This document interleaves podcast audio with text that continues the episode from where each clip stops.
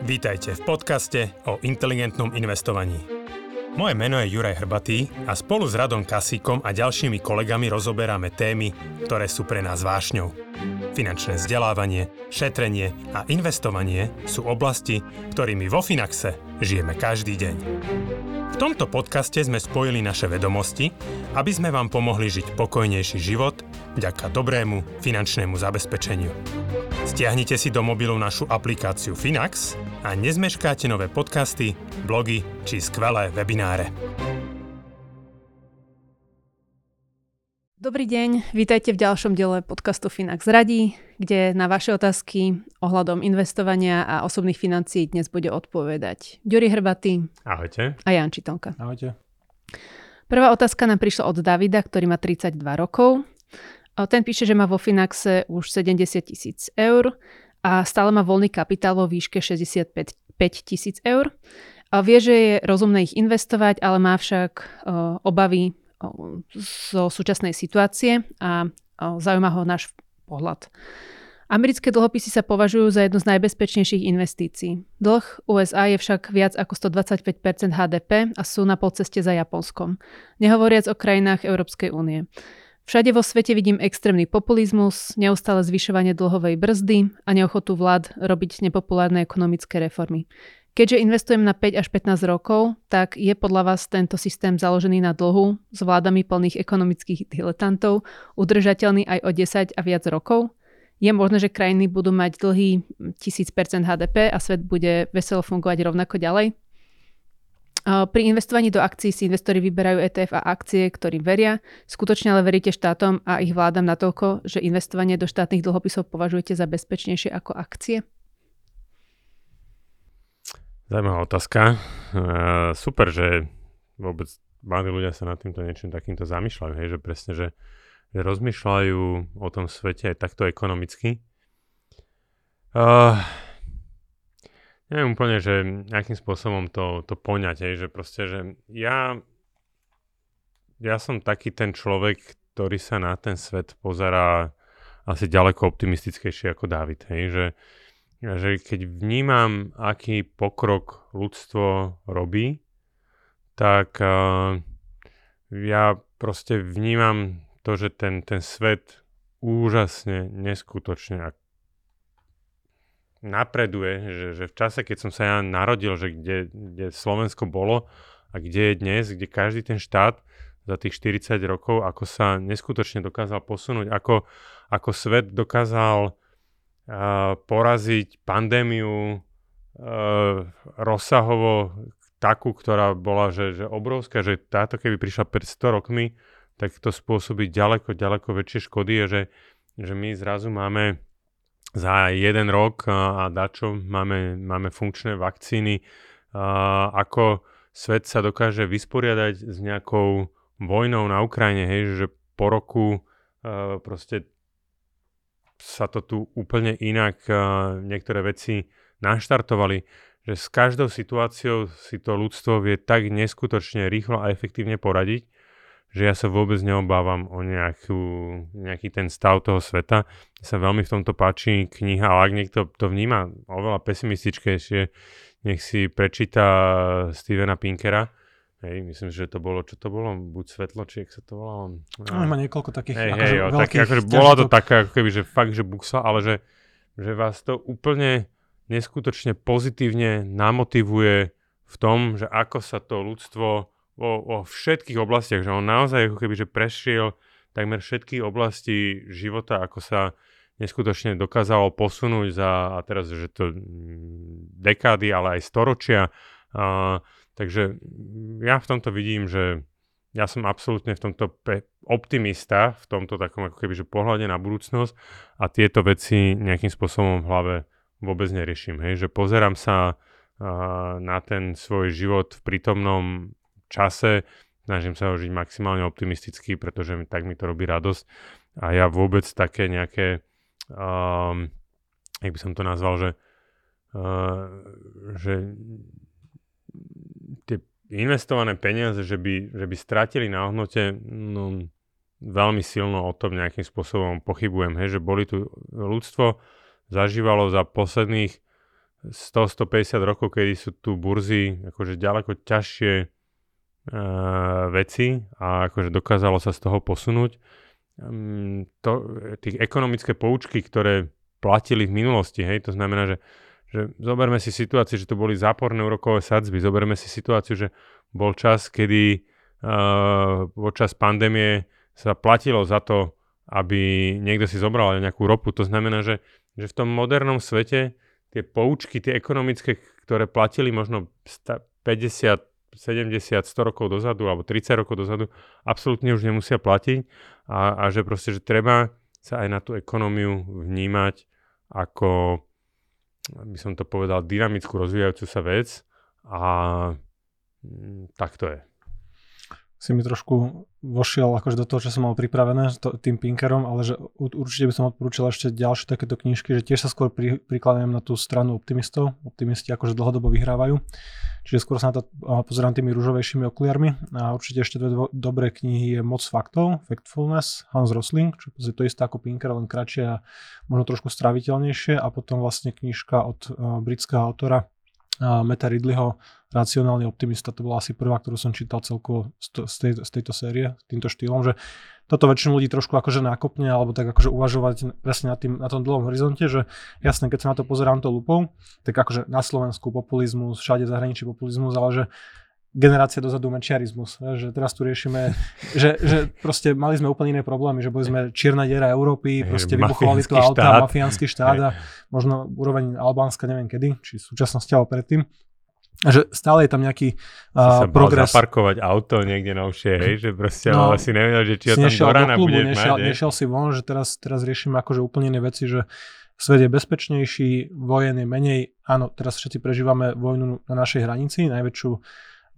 pozemnú vojnu v Európe od druhej svetovej vojny, ale že od druhej svetovej vojny sme nemali v Európe veľký konflikt, že to je, to je proste polstoročie plus 70 niečo rokov.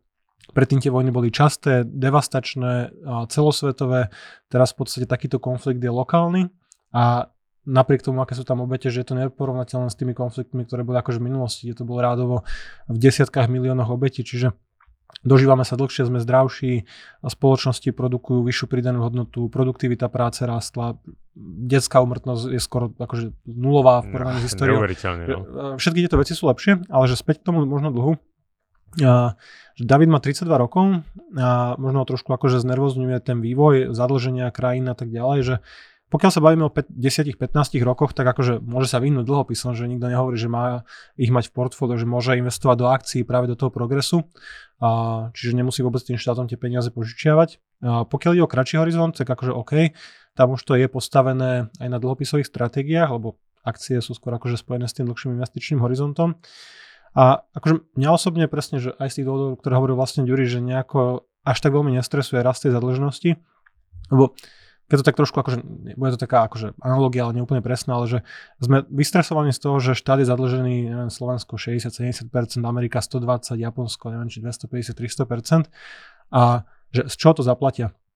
A zároveň ten istý človek, ktorý sa to pýta, bežný človek, nehovorím teraz, že David, je zadlžený možno na 8 až 10 násobok príjmov na vlastné bývanie že ľudia ako ekonomická jednotka rodina sa hey, zadlžia hey. na 10 násobok príjmu a povedia si, to je v pohode, však mi rastú príjmy, budem to mať z čoho splácať, že a štát je združenie takýchto ľudí, ktorí si berú z tvojej práce 40-50%, no asi to budú mať z čoho splácať, keď sa bavíme, že domácnosť, ktorá zarobí 20 tisíc eur ročne, 1500 mesačne povedzme, sa zadlží na 200 tisíc a štát, ktorý by vlastne vyprodukoval HDP, čiže ja hovorím, že to je úplne príjem, ale chápeme, čo, čo myslím, by sa zadlžil na 25 tisíc na 120% HDP, že to je nejaký problém, že, že domácnosti sú napakované často aj firmy, akože násobne viacej ako štáty. Aj. Nie je to úplne jednak jedné, ale že stále nevidím problém, prečo by tu mal byť nejaký taký level, že pokiaľ rastie produktivita, rastie bohatstvo, tak rastie HDP, tak je z čoho splácať tie dlhy, že vždy sa sa mi nepáčia tie grafy, že zadlženie amerických domácností hypotekárne je neviem koľko biliónov a rastie rýchlo a teraz ideme robiť paniku.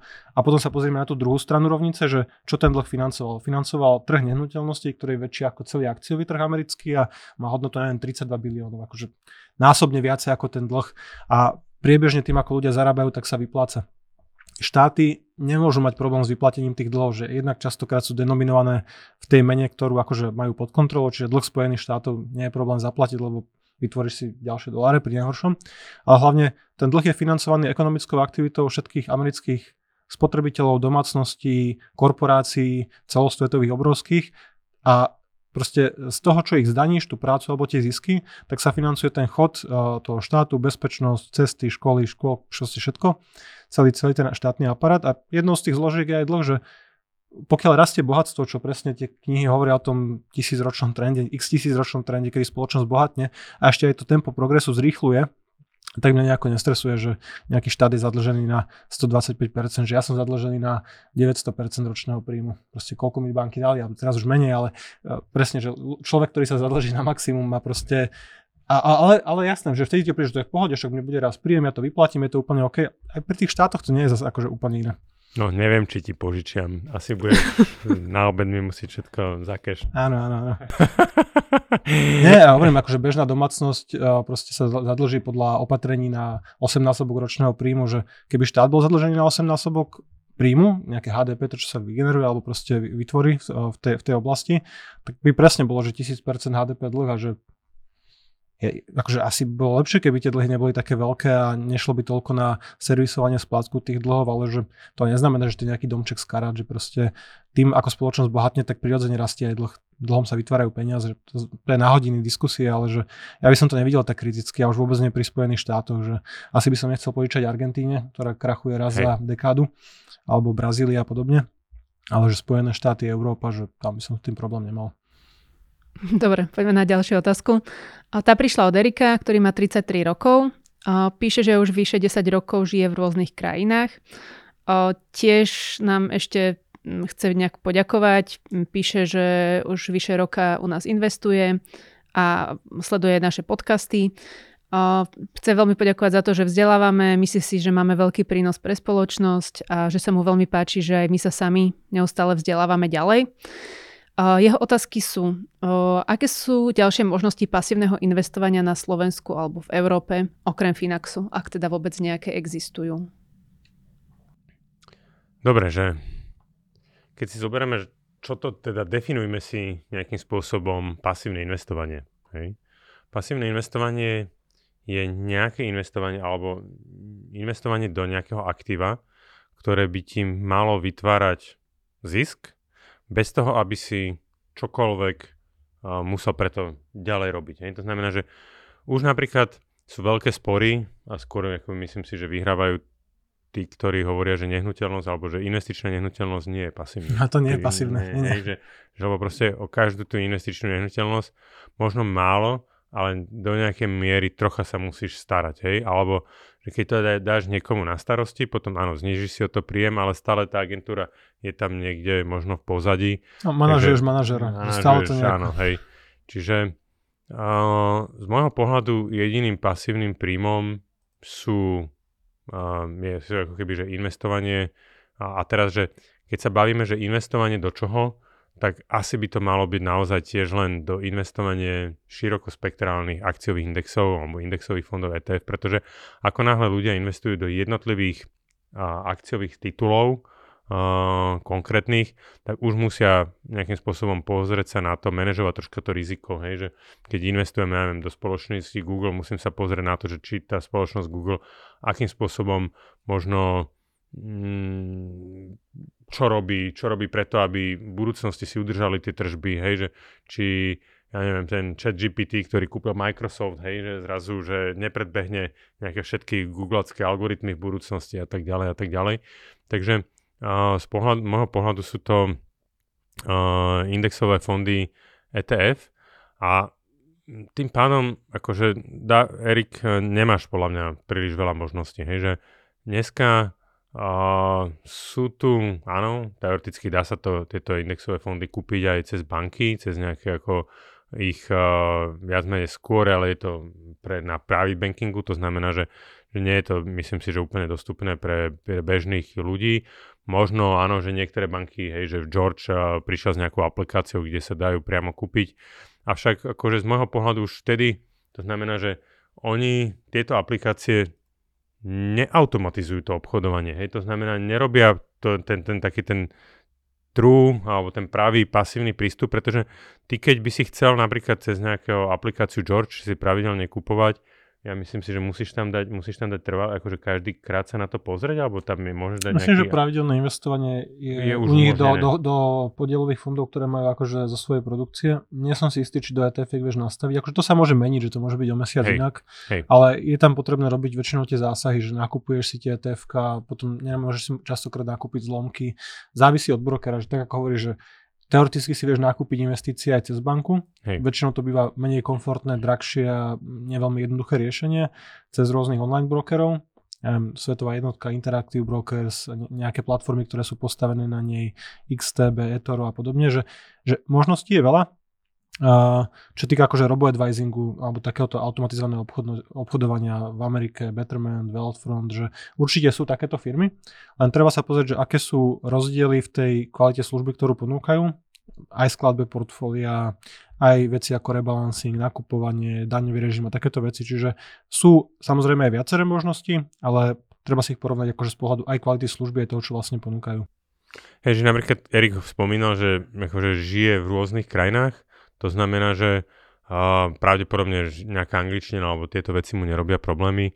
Určite, ja neviem, v Nemecku sú robo-advisory, hej, ktorí zasa využívajú, akože používajú trocha iné daňovo optimalizačné nástroje, hej, pretože napríklad tam nie je nejaký ročný časový test. Hej. To znamená, že určite by som sa poobzeral v danej krajine, v ktorej žijem, či tam nejaký robo-advisor je, alebo či ponúka Hej, že dobre, napríklad Finax je dneska možno v nejakých piatich krajinách, tento rok by sme sa chceli ešte rozšíriť, možno o ďalšie dve krajiny.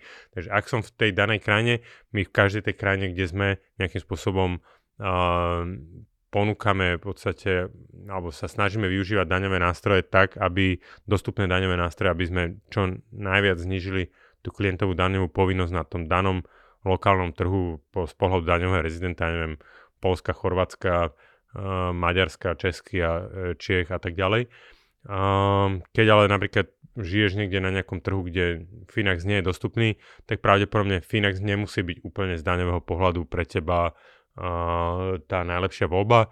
Ehm, sú možno brokery, ktorí na danom trhu akože ponúkajú nejaký tax loss harvesting hej, alebo nejaké iné investičné stratégie na optimalizáciu tých daní. takže asi by som sa tiež poobzeral po... A ak to chceš naozaj mať tak pasívne, ako to je tak ako je to vo Finaxe, tak by som sa asi pozeral na nejakých robo-advisorov alebo proste na nejaké takéto jednoduché automatizované investovanie do, in, do pasívnych indexových fondov. Takže toto asi by bola, bolo ten môj odkaz, hej, že ja neviem. A teraz môžem povedať, hej, že uh, v Nemecku, hej, napríklad to môže byť, kde nie sme, tak to môže byť nejaký scale alebo kapitál, hej, v UK to môže byť nejaký nutmeg, uh, v Taliansku je to, myslím si, že veľmi veľký hráč je Money Farm. Čiže sa zároveň títo väčší hráči pôsobia aj na nejakých iných západných trhoch, napríklad nie vo východnej Európe. To znamená, že je to aj všetko o tom, ako si znali, čo od toho chceš, hej, a tak ďalej. Je tam veľa faktorov, ktoré, ktoré možno tú voľbu môžu ovplyvniť. Dobre, pokračujeme ďalej v otázkach od Erika. Dáva zmysel sporiť peniaze na starobu, ak viem, že môj dôchodok bude dostačujúci? Plus by som to spojila teda ešte s ďalšou otázkou. Ak má človek všetko, čo sa týka fyzického majetku, mal by človek sporiť a ak áno, s akým zmyslom? Samozrejme, re- finančnú rezervu má vybudovanú. Môžem začať, že super, že pokiaľ už človek má dosť peňazí na to, alebo že vie si spočítať, že na základe toho, aký má príjem, tak vlastne tá, tá miera náhrady na dôchodku, či už to bude, nevieme, či to je slovenský dôchodok, asi úplne nie, že ten by asi nebol úplne postačujúci, pokiaľ Erik nie je naozaj akože minimalista, extrémny. A, tak a, by som nepovedal, že už potom netreba šetriť, investovať, ale že otvárajú sa skôr akože ďalšie zaujímavejšie cesty, dvere, že Teraz nehovoríme o tom, že človek si má kúpiť presne drahšie auto, drahšiu dovolenku, drahšiu spotrebu, ale uh, tá dodatočná miera úspor alebo tie ďalšie investície môžu práve živiť finančnú nezávislosť, FIRE, čiže nejaký predčasný odchod do dôchodku, že nemusím ísť tej defaultnej 65 nemusím čakať do dosiahnutia dôchodkového veku, ale pokiaľ proste zarábam, nemíňam, vytváram prebytky, tak možno môžem ísť o 10, 15, 20 rokov skorej, že aj tak to najcenejšie, čo si môžeš kúpiť za peniaze je čas, nejaký, ktorý nemusíš možno stráviť v práci a to, že ho možno práca alebo kariéra alebo podnikanie baví v 33 to sa môže samozrejme zmeniť. Jednak tie plány môže nabúrať aj čokoľvek negatívne, úraz, choroba, invalidita, čokoľvek, čiže možno sa nedá ani úplne spoliehať na to, že som zdravý 30 a teraz do dôchodku budem robiť a budem mať dostatočný dôchodok, že môže sa niečo pokaziť 40 50 a zrazu tie finančné plány môžu byť akože pokazené, pokiaľ nebol ten nejaký majetok vybudovaný akože aj mimo toho oficiálneho dôchodkového systému. Alebo potom Presne, že dávaš tie peniaze na charitu alebo si financuješ tú finančnú nezávislosť, že v 45 v 50 prestaneš pracovať a proste cestuješ, užívaš si život podľa toho, píše, že 10 rokov žije v rôznych krajinách, možno cestovanie mu je blízke, tak akože tá predstava, že nečakať do 65 a nebyť ten japonský dôchodca 70 ročne s foťákom, ale cestovať v 40 v 50 55 akože pre mňa bola celkom atraktívna. Ja by som sa presne na to pozrel Erik, na to, čo teba v živote robí šťastným. Urob si to cvičenie a pozri sa, skúsi to spísať. Možno sú to naozaj len drobnosti, hej, typu dať si s manželkou uh,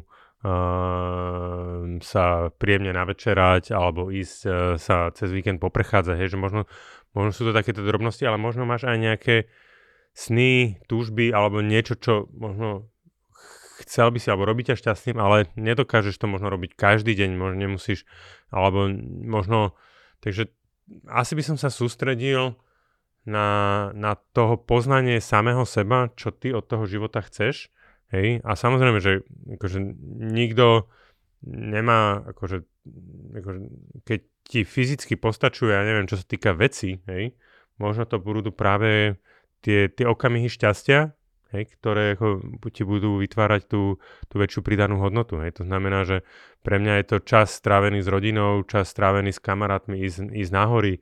Proste už len, už len to, že si niekde sadnem na nejaký kameň a som schopný pozerať sa minúty, hodiny na nejaký výhľad na horách, je, to, to pre mňa to je ten moment, ktorý mňa robí osobne hrozne šťastným a keby som ho mohol replikovať uh, trikrát do týždňa, tak akože ten môj život to neskutočne obohatí. Hej. To znamená, že uh, vôbec to, ne, a to vôbec není ako fyzický, fyzický zážitok. Ja si proste tam sadnem, ja sa pozerám na tie hory a mňa to robí proste v živote šťastným. Hej. Takže sústreť sa na to, čo teba robí šťastným, vôbec to nemusia byť fyzické veci a, a snaž sa zariať ten svoj život tak, aby si tieto okamihy mohol tráviť čo najviac a možno tomu potom prispôsobiť tú tvoju ako keby finančné návyky, sporenie, míňanie a tak ďalej. Hej? Lebo t- akože vôbec nie je cieľ, aby si si vybudoval...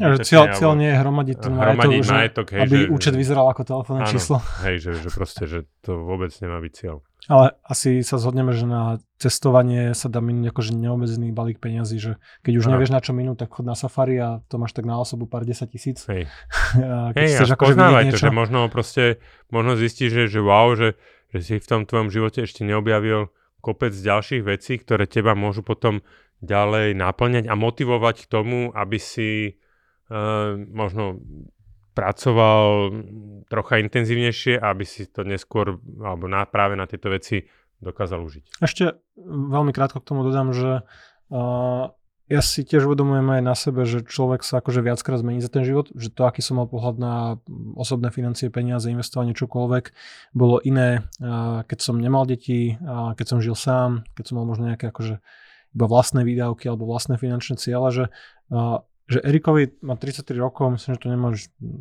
žiadne deti, žiadna manželka alebo nič podobné, myslím, že to sa môže všetko zmeniť, že zrazu tam budú také tie uh, klasické ciele, že zabezpečiť nejaké bývanie, rodinu, zážitky, že to, že dneska nepotrebuje investovať pre seba, má dobrý uh, príjem a možno nízke výdavky, že to je, to je všetko super, ale že treba počítať s tým, že sa môže tá situácia viackrát akože otočiť počas života. A neberme to tak, že to, čo je teraz, bude fixné až do konca života, takže sporiť bez dôvodu je stále akože dobrá, dobrá zdravá myšlienka, že nepotrebujem mať nutne nejaký finančný cieľ, na, na ktorý si odkladám, že môže to byť presne tá rezerva, môže to byť nejaké vykrytie negatívnych udalostí, ale môže to byť aj celkovo zmena životnej situácie. Dobre, a jeho posledná otázka.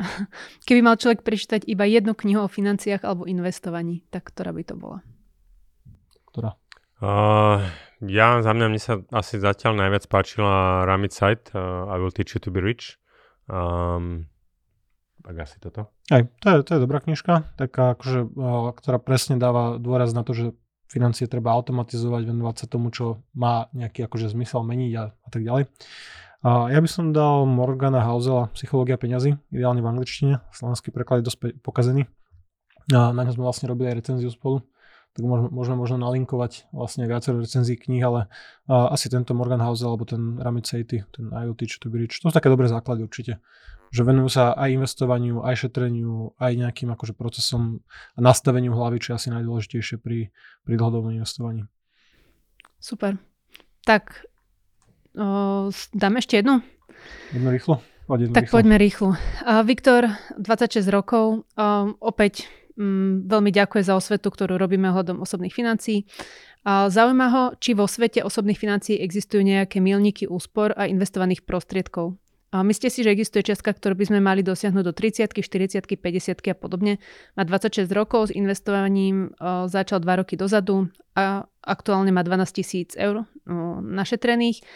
Za predpokladu, že sa jeho príjem bude zvyšovať alebo minimálne ostane rovnaký ako má teraz, tak by do 30 chcel o, dosiahnuť 50 tisíc eur. Je to dostatok prostriedkov pre tento milník? Ľudská, neviem, možno keby si ty skúsila uh, z takej možno aj vlastnej skúsenosti, že ty to tak máš pekne rozdelené, že by že to bola taká podľa mňa viac otázka pre teba. Je 50 tisíc eur dosť v 30 rokoch? Dúfam, že áno. To brutálne veľa. hey, jasné, to je. Sorry, Viktor, ja som v živote, teda nie v živote, ale v 30 rokoch som ani náhodou nemal toľko no, peňazí na účte. Ako každý má tú cestu úplne inú a v inom veku sa prvýkrát stretne s nejakými informáciami ohľadom osobných financií a niekom, niekomu to začne vrtať v hlave skôr, niekomu neskôr, niekomu až príliš neskoro. Takže podľa mňa ťažko to nejako rozkategorizovať podľa veku, že v 30 by si mal mať toľko, v 40 toľko. Čím skôr začneš, tým lepšie. Ja mám skôr také iné milníky, že najprv som sa snažila, keď už som teda pochopila, že potrebujem nejako si dať do poriadku osobné financie, tak som samozrejme najprv vybudovala nejakú finančnú rezervu, s ktorou som sa cítila dostatočne stotožnená, že keď sa mi niečo stane alebo sa niečo v domácnosti pokazí, že nebudem proste váhať a budem vedieť, odkiaľ zobrať peniaze na to, aby, aby som si to zabezpečila. Potom je to síce iba pár rokov dozadu, keď som sa stretla prvýkrát s pojmom FU money, skratene z angličtiny, ktoré, čo sú vlastne peniaze, um, ktoré vám dávajú taký pokoj v živote, urobiť väčšie finančné rozhodnutie napríklad. Napríklad, keď nie ste spokojní v práci, práci so akože, šefom. Aha, áno, áno. Aha, aha, sme, sme pripravení odísť. Ne, to už som dosiahla, Diri, ešte som tu. ešte to dobré. Tak vlastne trhy, to ja sa ide. Takže takéto k tomu tiež sme vlastne písali článok, tiež ho môžeme um, pripnúť do popisu videa. Potom tam vnímam ďalší level, ktoré, ktorý je nejaký cost fire, čiže uh, mať dostatočnú našetrenú sumu peňazí, ktorá sa mi do dôchodku zhodnotí na toľko, že vlastne dôchodok mám vykrytý. Um, znamená, že možno, že to práve tých 50 tisíc eur v 30 môže znamenať, že do, kým prídem na dôchodok, budem mať možno, že aj priveľa zbytočne peňazí no, už v tom čase. 400, že keď to berieš očistenú infláciu, že povedzme nejakých 6,5%, tak to môžeš počítať, že každých 10 rokov sa ti zdvojnásobí mm-hmm. v reálnom vyjadrení majetok, čiže v 40 100 tisíc, v 50 200, v 60 400, čiže ďaleko... 65 500, 600 tisíc. Čiže na dnešné peniaze, na dnešnú kúpnu silu, čo je pasívny príjem, 4-5 tisíc mesačne, čiže mm-hmm. to je mhm. asi dosť v 30 mať 50, keď by že to investuješ dlhodobo. Že to je ten limit asi ten uh, coast fire, mm-hmm. alebo, už skoro už fire. Tak nejak. A to už, áno, potom už je podľa mňa hranica asi iba fire, teda naozaj mať, dosiahnuť finančnú slobodu v nejakom mladšom veku a neviem, potom sa možno že ešte hromadenia nejakého šialeného majetku, ktorý mi nedáva asi úplne zmysel.